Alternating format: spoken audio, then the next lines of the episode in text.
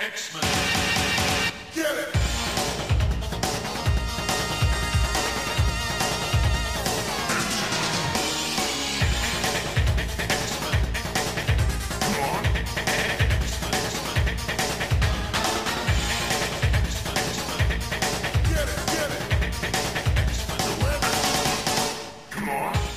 Hey everyone, and welcome to another exciting edition of Battle of the Atom. This right here is the only podcast on the internet that you can come to to have a have me, Zach Jenkins, and my co-host Adam Reck talk about three X-Men stories and decide, in the grand scheme of things, in the multiverse, what's the best, what's the worst, and what's everything in between. Now, I couldn't do this without Adam. So, Adam, how are you today? I am snowed in. We had a bit of a blizzard today.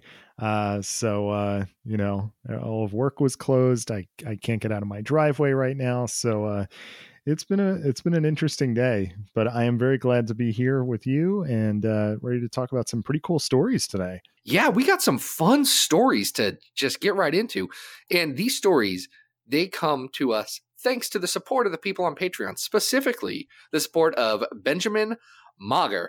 I hope I pronounced your name right, Ben, because if not, I'm sorry. There's a lot of a lot of Yeah, we letters. feel bad Also- your name wrong. I'm sorry if you don't like being called Ben, but that's what I went with. So we're doing that. And thank you, Ben. yeah. Oh yes. Also, thank you. I'm sorry.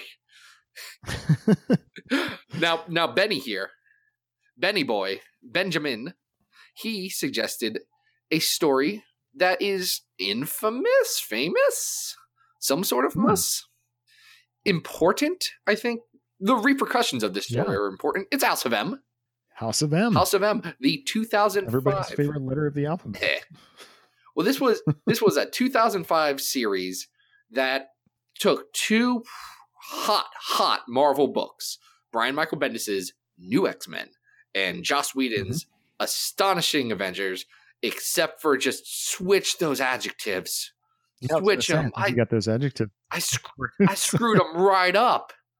I screwed them right That's okay. up. So just just take those two and jump them back and forth with each other. Mhm. Anyway, this was the first event in a very long time as far as true like line wide crossovers. Marvel had stopped doing them in around 2000. They said when Mhm. uh, what's his name, pretty cool guy, uh, Joe Quesada jumped in. He said, "Hey, uh, these crossovers aren't working for us anymore. Let's stop them." And then it took them some time, and they said, "Well, let's ease them back in." And now we're where we are now. and now we're in overload. Uh, you know, crossover every three months. Yeah. Well, it, it was interesting just some of the backup of this, and you you find this a lot during uh, Joss Whedon's astonishing X Men run.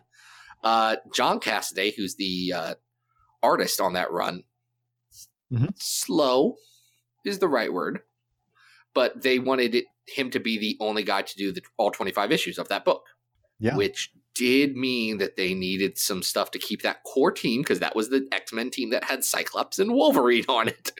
keep them in the Mhm. forefront. So they Yeah. had stuff like House of M, and they had stuff like the uh, Phoenix uh, End Song and War Songs and things like that that were kind of prestige minis that focused on that team. And this this also started that.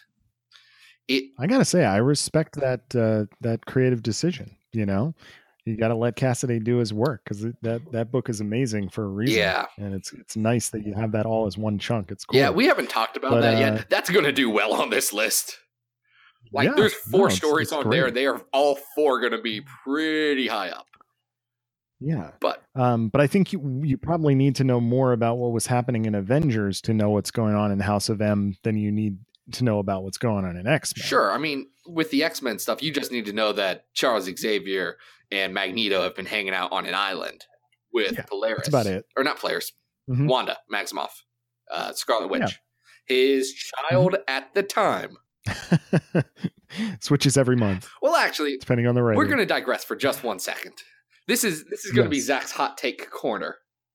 So Well, I like that. Is this a new segment of the podcast? Zach's hot take. It's the hottest new segment in podcasting. Yes. Look, the the retcon that Magneto is no longer Scarlet Witch's and uh, Quicksilver's father. is dumb. It's Yeah, it's real dumb. it's pretty dumb. That being said, Scarlet Witch and Quicksilver, while they first appeared in X Men number four, which was the first X Men comic I ever read, and that's not a joke. It was a reprint. really It was it That's was one of the '90s early years reprints, but I, Uh-huh. I got it and I liked it. Turns out starting on Jack Kirby's a pretty good way to start. sure. Why not? Uh, even though they first appeared there, they have both been much more heavily associated with the Avengers family. And if it weren't for the fact that Magneto was retconned to be their dad in the 80s, like this isn't that new. That was in the 80s. Mhm. Uh, like no one would even think of them as X Men characters anymore. Sure. So I get it, but Quicksilver is, hasn't been really important to the X Men, except for really in House of M. So we'll we'll tie it back into this right now. Well, hold on. Quicksilver will always have a place on Peter David's X Factor. Yeah, but you, you you know, like that you uh, like that run more than I do. I, just- do. I it- do. That that run's But, just um, not iconic enough to me. But I, I appreciate the Okay. people who like if that's a touchstone for awesome. you. More power Yeah. to you. it's cool. Um, and here we we definitely see uh, the Maximoffs uh, front and center because Scarlet Witch has kind of lost her marbles and uh, is threatening to change our entire reality. Yeah, that happened in uh, the Avengers Disassembled storyline, which I don't know if you read that. Mhm. I, I read it. No, I've never actually gone back and read it, but I have a general idea of what happens there. It's not bad. Look, Hawkeye dies, right? Hawkeye dies, It's important to this, which is storyline? important to this. Uh, Scott Lang, Ant Man, gets blown up by a zombified Jack of Hearts. Thanks to Ooh. Chuck Austin for that being in his run. Yeah, there was a there was a hot second, like in two thousand three, two thousand four, where Chuck Austin was in charge of the Avengers and the X Men, and no one knows how. And I think he had Justice League like coming up. It's bizarre. Wow. Uh, yeah. Interesting. anyway, they die. Vision dies. Uh, it was a whole thing because Mhm. Scarlet Witch's kids got baby hands. It, it's a it's a look. We're getting off track. We haven't even talked about the artist on House of M. Like we're eight minutes in here.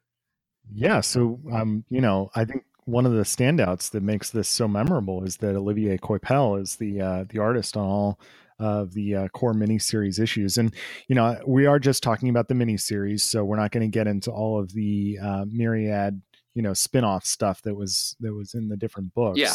Um, but Coipel's stuff here is outstanding. I mean, there's a reason that he is reserved in a lot of ways for these event things, and this works out really well. Yeah, Coipel's art is the highlight of this book. No question about it. He's an artist that I've liked for a very long time. I think I Mhm. think he's well known just to be friggin' fabulous.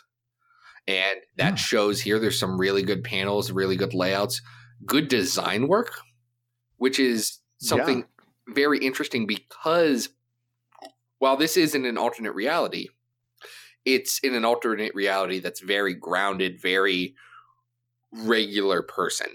Like it's casual. Mhm. Like the Peter Parker design is something that's interesting. It's 2005 is all get out.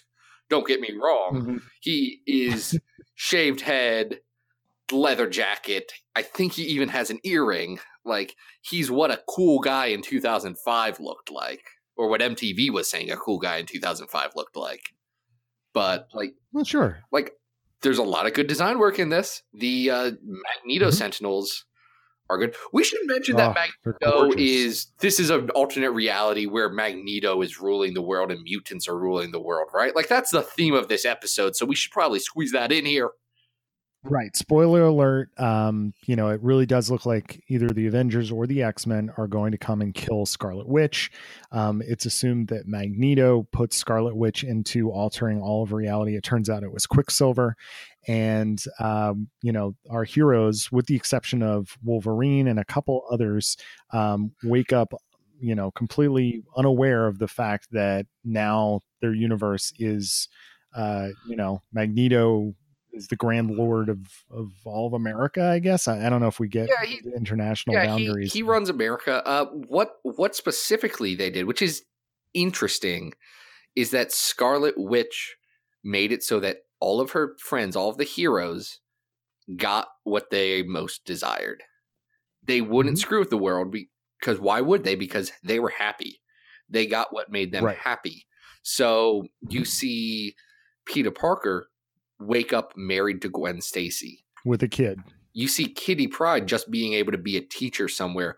You see uh, Colossus getting to just be on his farm in Soviet Russia and just enjoying Yep. things. Storm gets to be a queen. Uh, the Avengers all get things that the Avengers would like to. But can I can I tell you Um, a Yeah, issue. I have with this book? Which this is, is the, this is like almost peak Bendis decompression.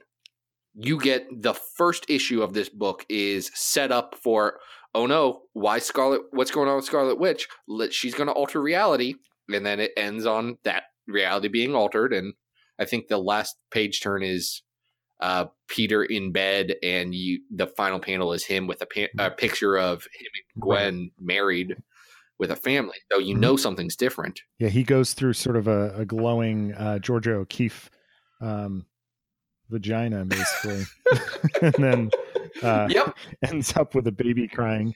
Yep. Uh, Then you- I'm sorry, you were saying peak Bendis Yeah, here. then issue two is literally visiting every character for a page, two page, sometimes just a panel to set Mm-hmm. up, hey, this is a different world, and it beats you over the head with that. And then it has to set up the plot, set up the entire universe of the world of Magneto, set up everyone getting their memories back and deciding they have to fight it, set up their plan to fight it, actually do all the fighting, reveal why Scarlet Witch did all that, and it has to do that by the end of issue seven. So you have five issues to make that happen, and you don't get the world building that you really want. I understand it was being done in the spin off books and everything else, but as a standalone thing of comics, it doesn't work. And then chapter eight, the last one, is just Hmm. all about the fallout in the real world. I don't know that I agree necessarily. I feel like this has kind of. Um, well, I'm going to take this from two standpoints. One is the your, your peak Bendis thing because I, I jotted that down too. Um, they put Bendis in control of these line wide crossovers. They have multiple times. All of them seem to involve some sort of uh, moral conundrum that leads to, in many cases, alternate realities. You know we see uh stuff like this happen in you know uh, civil war 2 uh, age of ultron. You know when you read storylines that he is in control of that seems to be the fallback is that you know we've got whatever the moral conflict is that then leads to you know wish fulfillment and then fix it right um, on the other hand i do think that this has some similarities with something like if we go back to the 90s and look at infinity gauntlet um, and maybe this is just you know from being kind of like in that era and trained by that kind of a Mhm. story but infinity gauntlet was interesting because it came out of one book came out of silver surfer it was a standalone but then there were also crossovers happening in the individual monthly books and it's really i think the first example of how that happened and i think that's the model that we're looking at here. You've got the conflict set up nice and early and then the resolution does have to happen fairly quickly. I think in infinity gauntlet it happens in six issues. So you get the crisis and the wrap up in a very very quick uh, way. I don't really have a problem with the way in which this is structured um, especially because if I was reading some of these books on a monthly basis, especially Spider Man, I think I would probably have a larger worldview of what the world building was supposed to be. But I, I do agree that if you strip all of the other crossover books out, it, it's very streamlined. You know, I appreciate that personally, just because I want to kind of get the point. You know, I want the action going. Um, but you're right. This could be 12 issues instead of just eight. Yeah, my biggest thing is I don't feel like you get the world building in these eight issues very well. You get little touches of what the characters are doing, like name this is their job. You get that for pretty much everyone. But I mean, like Wolverine is a character in this comic. He's probably the main character, like he's the point of view guy running through this. He knows what's he, up. yeah, he knows what's going on, but he doesn't grow, change, or do anything. There's consequences for Wolverine that come out of it, but it's literally a you know a splash page at the end of issue eight is his only consequence for Mhm. this. So I think Right. I don't know. I don't I don't absolutely adore this series, But Mhm. j- I, I know we're running long on this, but we need to talk about the repercussion of this series because it does a big thing for X Men. Yeah, no more mutants. No more mutants. That's that defined the books for years and years. We only got it back after a Avengers versus X Men in 2012. Yeah, and I'm glad you mentioned that because um, in revisiting this, I kind of forgot that No More Mutants isn't the catalyst of this story. It's the resolution of Mhm. this story um, when they finally catch up to Scarlet Witch. And I was like, oh, right, that's what this story is. It's an it's an alternate reality story. So you're absolutely right that this does have a huge impact on um, you know on continuity as we go forward. the I think uh, one of the parts of this that is an issue to me, the concept no more mutants, the repercussions of this story are infinitely more fascinating than House of M as a alternate reality wish fulfillment planet. Mhm. Like yeah, I I- agree. No More Mutants is controversial, but it also gave the X line a very specific direction that has frankly been missing since then. Like it gave it Hmm. gave everything moving in, hey guys, uh there's no more mutants. We got to figure this out. Where Right. I think only like the Bendis era had a little bit of direction, but that was just more because he was running both flagship books.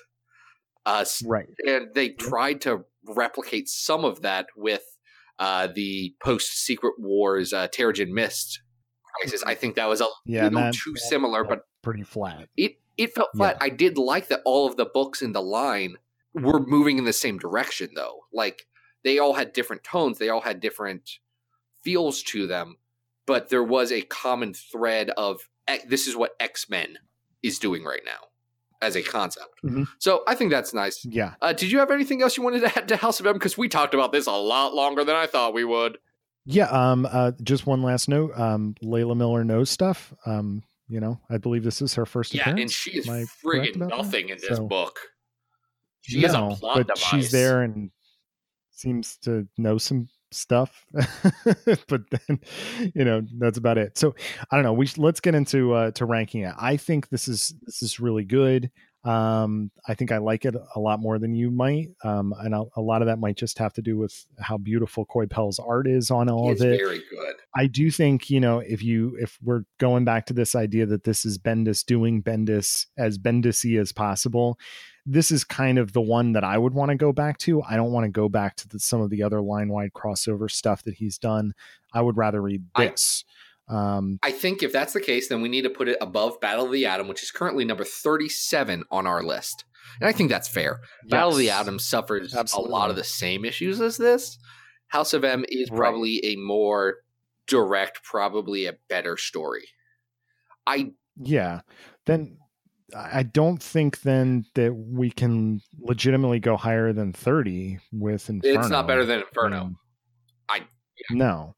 So between that, we got uh, X Factor 27, the Gifts issue, the first arc of Peter Mhm. David's government X Factor, uh, the Exterminators Inferno, which you will have to fight me, uh, the Unus ep- issue of Jack Kirby and Stan Lee's X Men, Mhm. Demon, the Christmas issue of X Men, and then the Marvel Holiday Special 1991. All right, so I know um, you know we've we've we got real angry about exterminators. So uh is this better than why don't we use that as our, We- our level here? Is this better than exterminators? I don't think so. I don't think this. No? Okay, well then I don't think this is. That's where it should go then. You think this is better than the uh, Unus the Untouchable issue? I do. I, I think that this has much more artistic merit um, than that particular one issue. Jack Kirby, God bless you. You're amazing. But Coipel is absolutely killing it on these issues. They are gorgeous. Olivier Coipel did not draw a panel of someone yelling at a carton of cigarettes saying, No dang cigarette's to stop me from smoking it. That is true, but he did draw these absolutely gorgeous pictures of like Magneto themed uh, gold plated sentinels. Fine. And the man is is outstanding. so good. I think even just based on artist, artistic merit and the consequences of what comes out of this series, it's got to go. Yeah, it. fine. Okay. This is this is for Coipel's art. This is strongly for Coipel's art, but it's our new number 34, House of M. between the Exterminators issues of Inferno and the Unus issue of Silver Age X Men. Next up, we have a funny story about this. So, uh, we we planned we House of M was the seed for which the rest of this episode was grown, and when I think of House of M, I think of House of Magnus. So, what are stories about Yes. Magneto ruling the world? Which there are several. I told Adam, Mhm. hey, we should do Planet X, which is the name of the Grant Morrison Zornito series. Because I thought, okay, that that's a good. Right. It's also the name of the planet in Uncanny Avengers Volume Four, Avenge the Earth, which is Uncanny Avengers 18 through 22, where Magneto also helps run a planet of mutants. That's and true. I said, so we're not completely off brand here. I said, okay, that's fine. We'll do that one then. and in fairness, this also has like an alternate reality type Yeah, spin to it. So It's it's Uh, oddly very in line with it. Yes, yes. Uh, though we've we've kind of stumbled onto it by accident. So, um, yeah, Avenge the Earth is. Uh, do you want to do you want to intro your take on Uncanny Avengers by Remender, Remender and this arc by Daniel Acuna. who is also awesome? gorgeous. Such good art. This is a Yeah. good art episode. So I- can can people please pay Acuna more money to make more stuff? Because I love it. I love when he works. I it's want him great. to do more things. Yes, this is this is how I feel about Uncanny Avengers as a book. It's a quote from someone who's important to me, Nick Miller from the TV series New Girl. And he says, I know this isn't going to end well, but the whole middle part is going to be awesome. And that's Uncanny Avengers because it starts pretty bad. The the Red Skull World War evil hate man and then Havoc's bad speech, Mm, bad. bad, bad, bad. Axis, bad. Ooh, even worse. That that does not end well. That will that will go low on this list. oh my god! Please tell me we don't have to do that. Oh, anytime we're gonna soon. have to do Axis. That's the worst nine issues I bought all of. But let let's let's talk about avenge the earth because i think when we uh, back when we talked on uh, about dark angel saga i talked about what remender's strengths were Mhm. and one of them is when he completely cuts loose is allowed to do um, multiverse hopping is allowed to put whatever in his crazy mind uh, characters he feels like smushing together into a storyline let him do time travel let him do alternate realities and i gotta say avenge the earth is one of my all-time favorites. I love love love love this story. Um, it has almost nothing to do like it still fits into the other arcs of what he was doing with uncanny avengers but as a standalone story it is so insane and it's everything i love about comics Well, it fixes everything that went wrong in Uncanny Avengers. It's yes a time travel story and an alternate reality story, yet all still fitting very neatly into continuity. And it's a sequel Mhm. to Dark Angel Saga. His, yes the whole middle, Right. the whole middle part of his run that's awesome is just a sequel to Dark Angel Saga, Mhm. but with you know more Iron, not Iron Man, Captain America, and Thor. yeah More Thor. might be a good idea to talk about one of the huge highlights of this aside from just you know the beautiful artwork um, which is that kang is the central villain Kang the Conqueror, Um, Immortus, uh, Iron Lad. Uh, what else is his name? uh, whatever, Rich Nathaniel Richards. Yeah but he assembles this villain super team called the Chrono Corps and uh, uh, zach i think you said you wanted to share the the lineup here because it is one of the most bizarre lineups of anything that's ever been in comics This It's is great nuts. This is an insane lineup. It is Ahab, the mutant hunter from Days of Future Past, who is currently appearing on a national television show every week. unbelievable Unbelievable. Uh, May Parker, Venom from Earth X. Mhm. Arno Stark, the Iron Man of two years from now, from 2020 with his weird gear shoulders. those are great Doom 2099, which canonically is the brain of Earth 616 Doom sent into the future, where he then decided to rule America, and he did it. makes sense Magistrate Elizabeth Braddock from the later half of uh, Remender's Uncanny X Force run, which is cool. Mhm. Abomination, but also a Deathlok. and Strife. Sure. Strife. yeah. And Thor. And Thor. Like, just Oh right. Thor, Odin's son, defender of mankind, Yeah, is he's just there. Yeah. It's a good team. We should probably set up this arc because it may sound like we're n- insane people just blabbering on about comic books. Yeah. I mean, I think. Do you want to just you know get to the bottom of it about the Celestials? Yeah, the Celestials blew up the Earth because the Avengers and Right. X Men could not work together. Mhm. Uh, they blew up the Earth, and a couple of all the mutants got put on an arc and sent into the future somewhere. I forget exactly. Yeah, I think somewhere outside of the time stream, Yes. and then just made a planet called Planet X where they Mhm. rule. And Havoc and Wasp, who Wasp snuck aboard, fall in love and have a little baby together. And then Kang steals a friggin' baby. Urgh. Sounds like Kang. Yeah. Anyway, they they go back in time and they say, "Hey, everyone, let's work together instead of letting the Earth blow up this time." And then they do that. Yeah. That's right. Rogue does one of her. I'm going to use everybody's powers that I can touch, and uh, then it really just comes down to Thor and uh, his fancy. Uh, I think it's an axe. Yeah, uh, right, Jar Jar Mar, uses? the uh, axe that kills gods, Yes. the God Killer Right. axe. Yes. Yeah. Um, I did not So- pronounce Jar Jar Mar right. yeah. No, it's okay. I I just think um, you know this does lots of stuff really really well, um, and I enjoy it so much. Well, you Um, you did say that Rogue absorbed everyone's powers, but let's be very specific because what I think you heard, dear listener, is that Rogue absorbed a lot of powers. Mhm. What we actually said was Rogue absorbed everyone's powers, all of the Avengers, all of the X Men, and she was Yeah. like, "I'm a punch a set or not a Sentinel, a Celestial." It's a Jack Kirby robot. They do- they do look similar. that's true. He had pretty He had a cool, though. specific style. Anyway, this is a fun arc. It's got great characters. It's got a Havoc that I don't absolutely hate. It's got Thor being really cool, which I mean we've talked on this episode or this uh, series.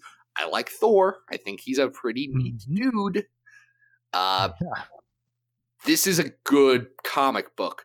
This is the last good thing to come out of Uncanny Avengers before it immediately. No, this is the second to last good thing to come out of Uncanny Avengers before it immediately drive, dives off a cliff. The last good thing is that the results of this arc is that uh, Sunfire, who's on the team, gets his freaking Age of Apocalypse look back, which is the best look for Sunfire, and I do not understand for the life of me why anyone goes back to his Rising Sun outfit because I don't know. AOA Sunfire looks so great.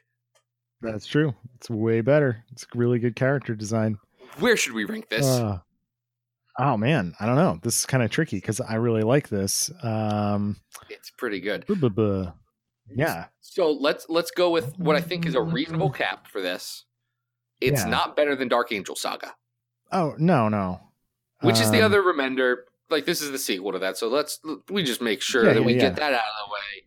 It's not. ba- Did we mention that the people who save Earth from or save the mutants from blowing up are Archangel's kids who were raised by Kang the Cult Conqueror? Kids he yeah, had the, uh, with the Apocalypse Twins. yeah, it was the kids he had with famine. I think. Uh huh. Oh, So weird. So friggin' weird. Yeah, I don't know. I'm looking a little. I'm looking uh, a lot lower than that, only because like this isn't a true like X Men core story. You absolutely don't need to know this story to know, you know, X Men continuity. So I was kind of looking in the teens here. I think it's better than Um, Daddy Cable. I think it's Yeah, I think that than that might be a good place to look is somewhere in there on the list you know like we we just recently talked about the early cable and hope stuff um Well, I'd, you I'd even I'd even go a little higher than that personally. I think it's probably better than X Men '92. The World is a Vampire. yes i agree um i would also i mean i did love that what if world uh lord of the vampires but i i like this better This is Um, almost equally as bonkers. Yeah i i do like this and would rather revisit it than even though magic is really important to chronology uh and and continuity i think i'd rather come back to this it's more fun Um, This isn't I better than the dupe issue. This is not better than Wolverine in the X Men 17, the dupe issue, which is at number 15 Yeah. right now. I also don't know if I would put it above Inferno New Mutants, which I also hold in pretty high esteem. So that might be my cap. Yeah, that's where where I, I think we are on the precipice because Mm. I I agree it's probably better than Lord of the Vampires. It's not better than Inferno New Mutants. All right. Well, Don't That's- know how I feel about it compared to Storm and Illyana Magik. Can I tell you what I Okay. I think for me might put it over the edge? yeah, go ahead. This has consistently good Daniel Acuna art, and Mhm. uh, Storm and Illyana Magik consistently has house art. And at the end of the day, it does. It's a great story. I That's like it a lot, but it doesn't have Daniel Acuna just saying, "I'm a I'm gonna be really good at drawing things." okay. So is it 17? It's our new number seventeen, Uncanny Avengers: Avenge the Earth, which is eighteen Nice. through twenty-two. Now, Yep. Yep. the last issue we have on our list this day is a six part series that set up just it actually I don't even say it set up. It came out in 2001, but this is the last vestige of the 90s. This is the this is truly the swan song of 90s X-Men.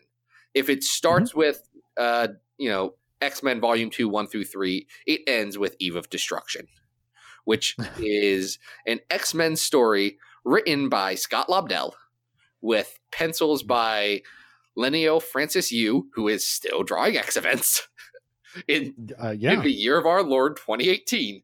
Still doing Very this. good ones. Sal Larroca, who is still drawing stuff, and Tom Rainey, who I don't, he may be doing stuff for some other. I don't think he's doing any Marvel stuff right now. I don't know that Tom Rainey is working for Marvel lately, um, but he did in in the '90s. He did a bunch of X. stuff, yeah, like so, he he's um, not not someone who's been working on that. No.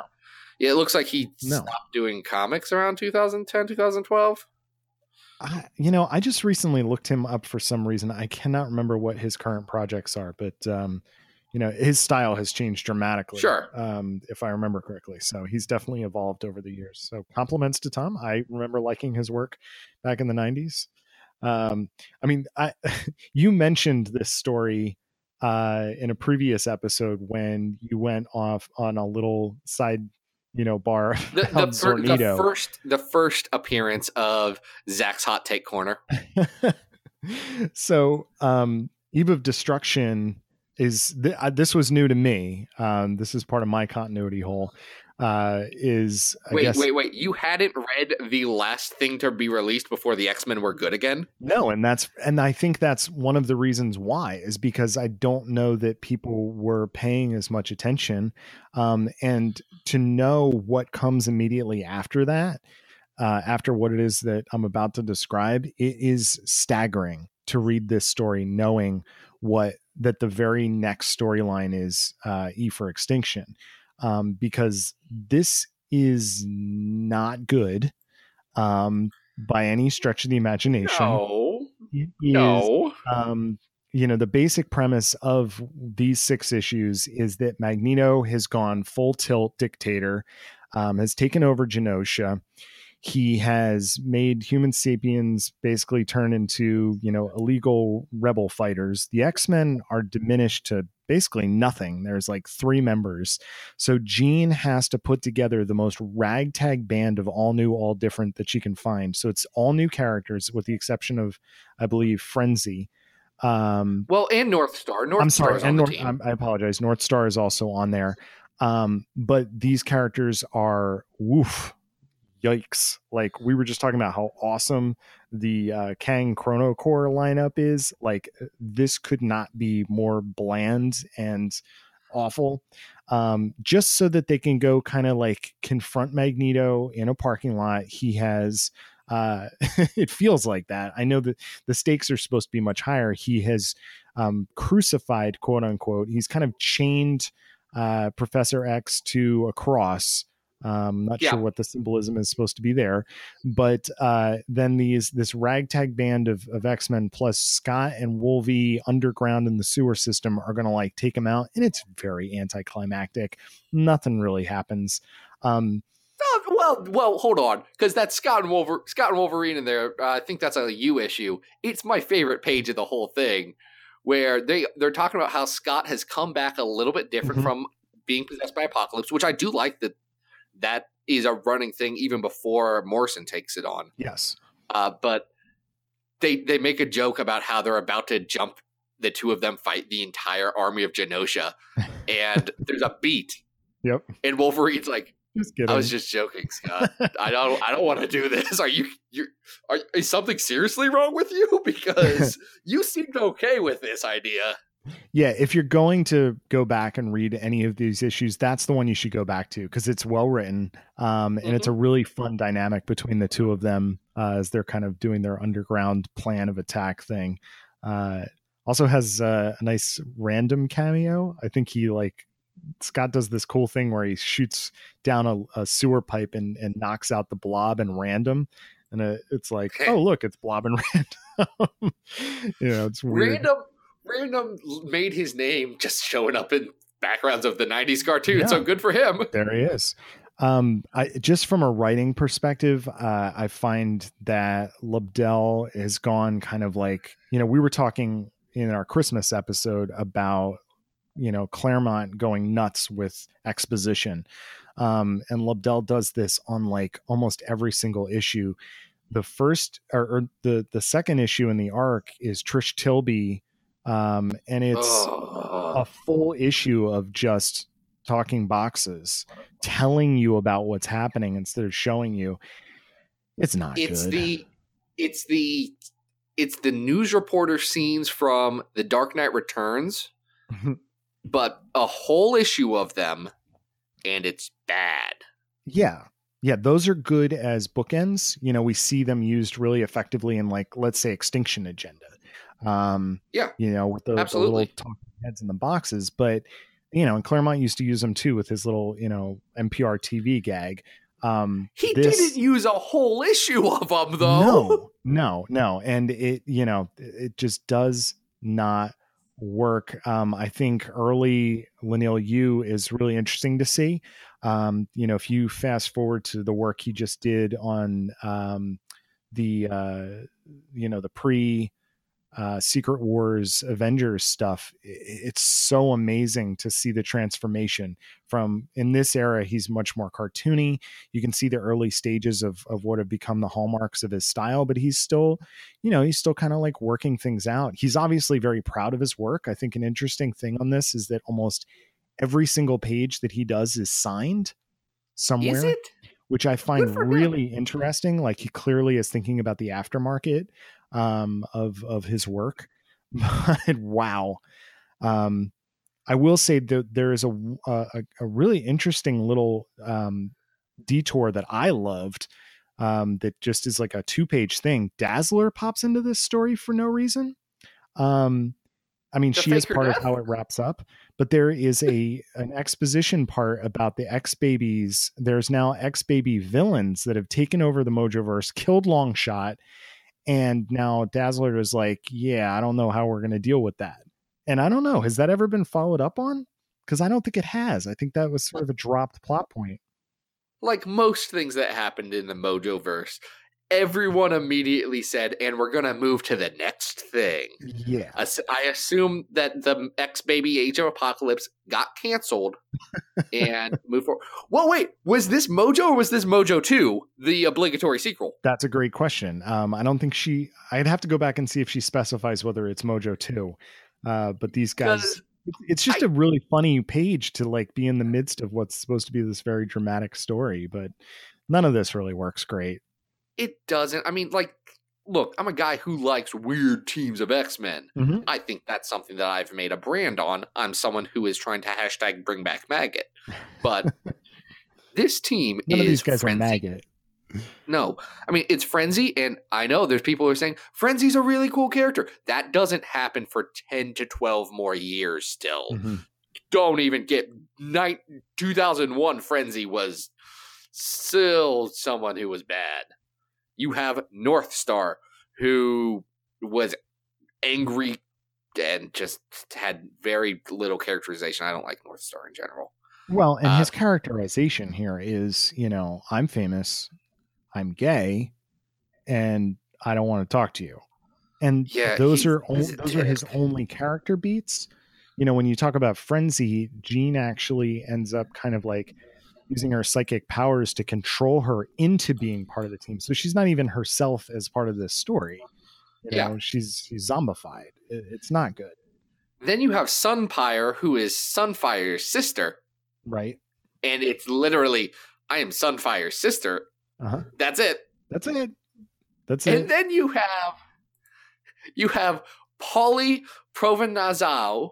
oh boy. I, I, I murdered that name. I'm sorry, but Polly, you suck. You're in six issues, and we never need to see you again. Nope. You're the reason why M Day was needed. He's Yeah, a he's he's, a a- mafia guy, and he's a he's just a dingbat. hmm He's mean the entire time. No one likes him. He sucks.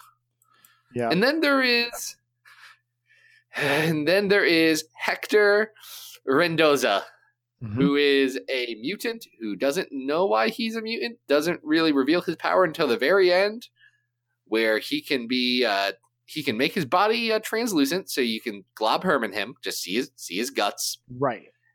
and then he can make other people like if he touches them he can push that power over their way Right. that's it and he uses that to freak out magneto for a hot second Yeah. that's it That's that's it. it that's all that happens Yeah. Yeah. It's really it's a dud of disappointing. story it's Yeah. everything that morrison does in planet x in his new x-men run Mhm. but way worse Yeah, and people already don't like that storyline. So Well, not don't like love this one either.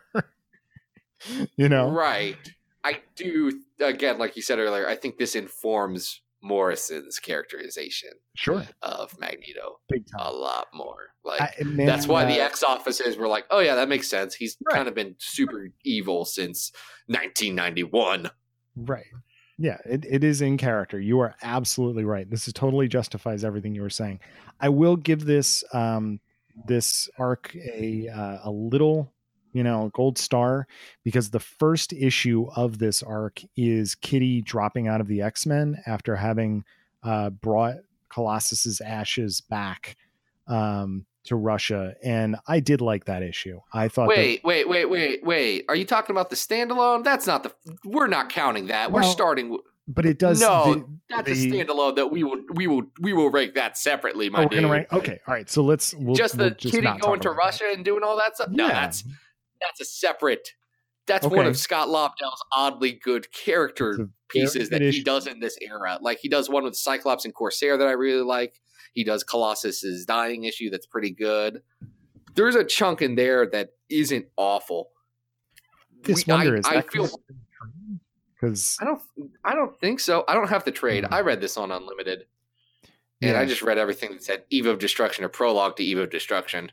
there you go. I think it's X Men 110, X Men 111, Uncanny 392, X Men 112, Uncanny 397, and X Men 113. That was excellent podcast content right there for you guys. the reading order verbatim for X Men Eve of Destruction. Please don't read this comic. This is bad. Where do we want to put it?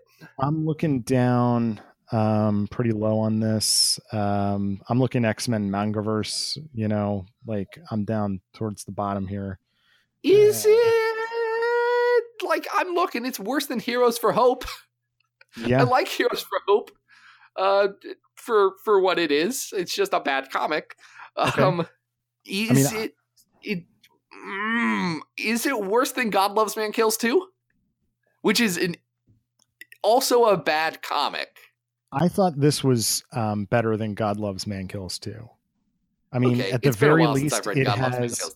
So Yeah, I mean, I, I think at the very least this has that Scott and Logan issue, which is fun. You know, I Yeah, I think good. that is enough of a reason to like, you know, hold out a little bit of a hope for this.